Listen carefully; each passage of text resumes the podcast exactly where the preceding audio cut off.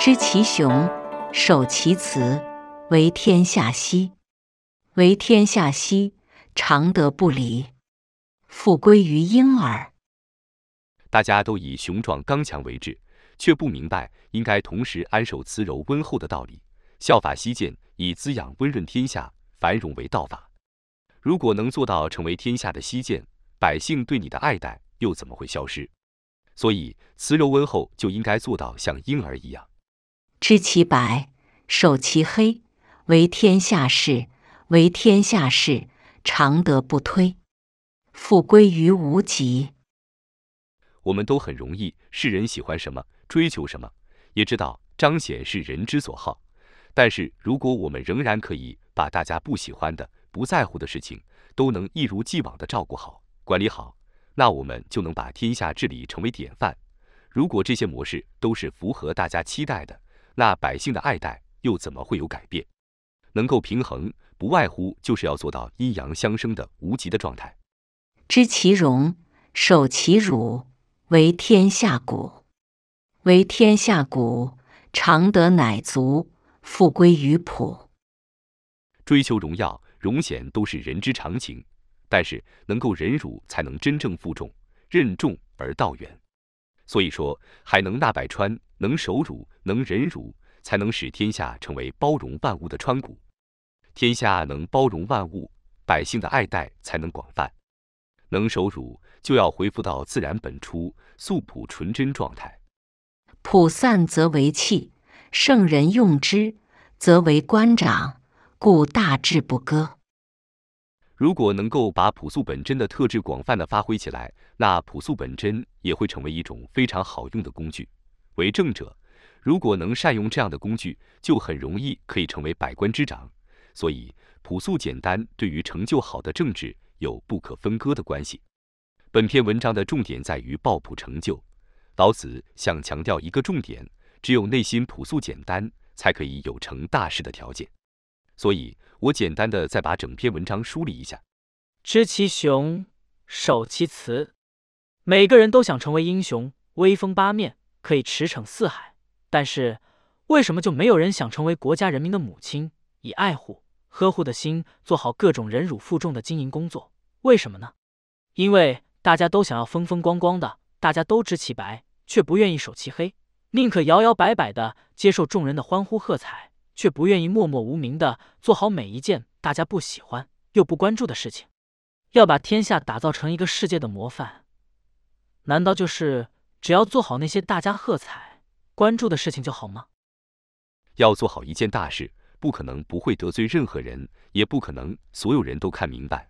就好像在创业的道路上，我们或许因为理想，或许因为我们看到了别人没有看到的机会。就像马云说的：“当有一件事情，你问了你身边的人，如果他们全部都说可以做，那其实你做了也不会成功的，因为每一个人都看懂的事情，事情本身的先机早已经消失。”大家之所以认同，是因为市场上已经有人把各种盲区障碍都扫出了，所以大家才会觉得那是机会。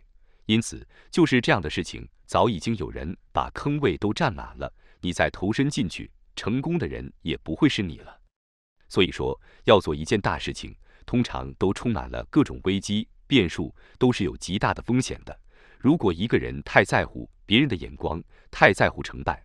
如果一个人做事情只能接受，而不能有好的态度跟失败共存，只想要接受别人的赞誉肯定，而不能忍受可能失败、可能被误解的屈辱，那他是根本做不了大事的。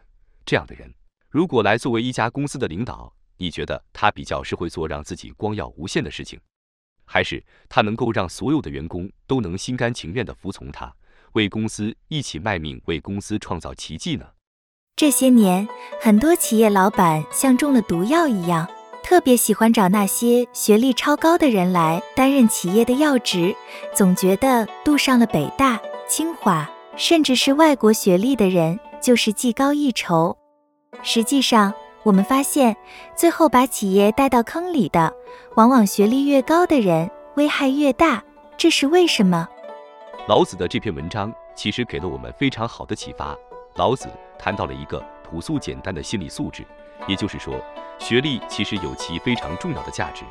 但是问题出在学历之外，为政者是否还拥有一颗朴素、简单、纯真的心？少了这颗心，我们便会因为追求显耀、光芒、赞誉，而忘了事情原本该有的样貌。这个世界之所以能运作，原本就必须像无极世界一样，因为掺杂了各种大大小小、或轻或重的事物，所以世界才能守恒，才能运转，才能创造。如果我们的心蒙蔽了，只看得到白，却看不到黑，那我们会如何做决策呢？我们会如何对待身边的人呢？一个城市的壮大，是因为容纳了各种人的存在，这个城市才会伟大。这是过去几年常常被探讨的问题。